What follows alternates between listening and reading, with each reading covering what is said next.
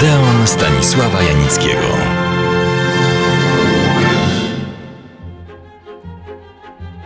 Tydzień temu rozpocząłem opowieść o jednym z najgłośniejszych i najatrakcyjniejszych przed laty filmie, mianowicie adaptacji sławnej powieści Lwa Tołstoja Wojna i pokój. Czyniłem też drobne porównania z inną, zrealizowaną 11 lat później, adaptacją radziecką, bo ta, o której wspominam, to wersja amerykańska, hollywoodzka z 1956 roku. Do obu wrócę jeszcze krótko, ale zaskakująco i efektownie na zakończenie dzisiejszego felietonu. Przed tygodniem obiecałem kilka słów o tych, którzy ten kostiumowy, historyczny, monumentalny supergigant zrealizowali. Ściślej do reżysera, bo to nazwisko znane, cenione, więc godne uwagi. Do tablicy wywołuję Kinga Widora, jednej z najwybitniejszych innowatorskich indywidualności twórczej, złotymi zgłoskami zapisanej na kartach historii światowego kina. Urodził się 110 lat temu, czyli w roku 1894 w maleńkiej miejscowości w stanie Teksas.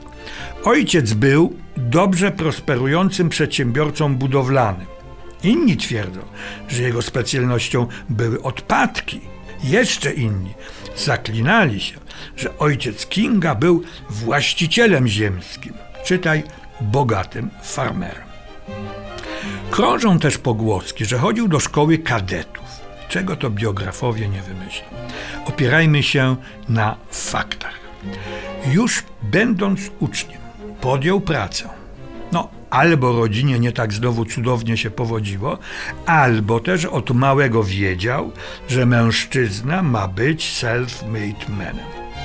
Pracował wtedy, tu uwaga, w miejscowym kinie, sprzedawał bilety i rozprowadzał widzów na swoje miejsca.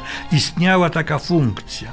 Ja jeszcze po wojnie takich naprowadzaczy, choć na ogół były to kobiety, pamiętam. Ta nieistniejąca już od dawna funkcja pozwalała Kingowi wielokrotnie oglądać ten sam film. I to była jego szkoła filmowa. A że był bystry i dziesiąta muza już go do cna opętała, niewiele czasu minęło, a zaczął sam kręcić scenki dokumentalne. Zaczął od tego, od czego szanujący się filmowiec zacząć powinien od obserwacji i utrwalaniu na taśmie celuloidowej, wtedy oczywiście, ludzi i życia, które wokół niego się toczyło.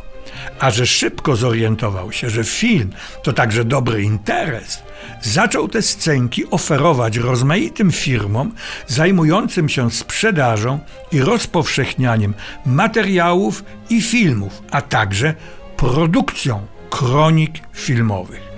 Szło mu coraz lepiej.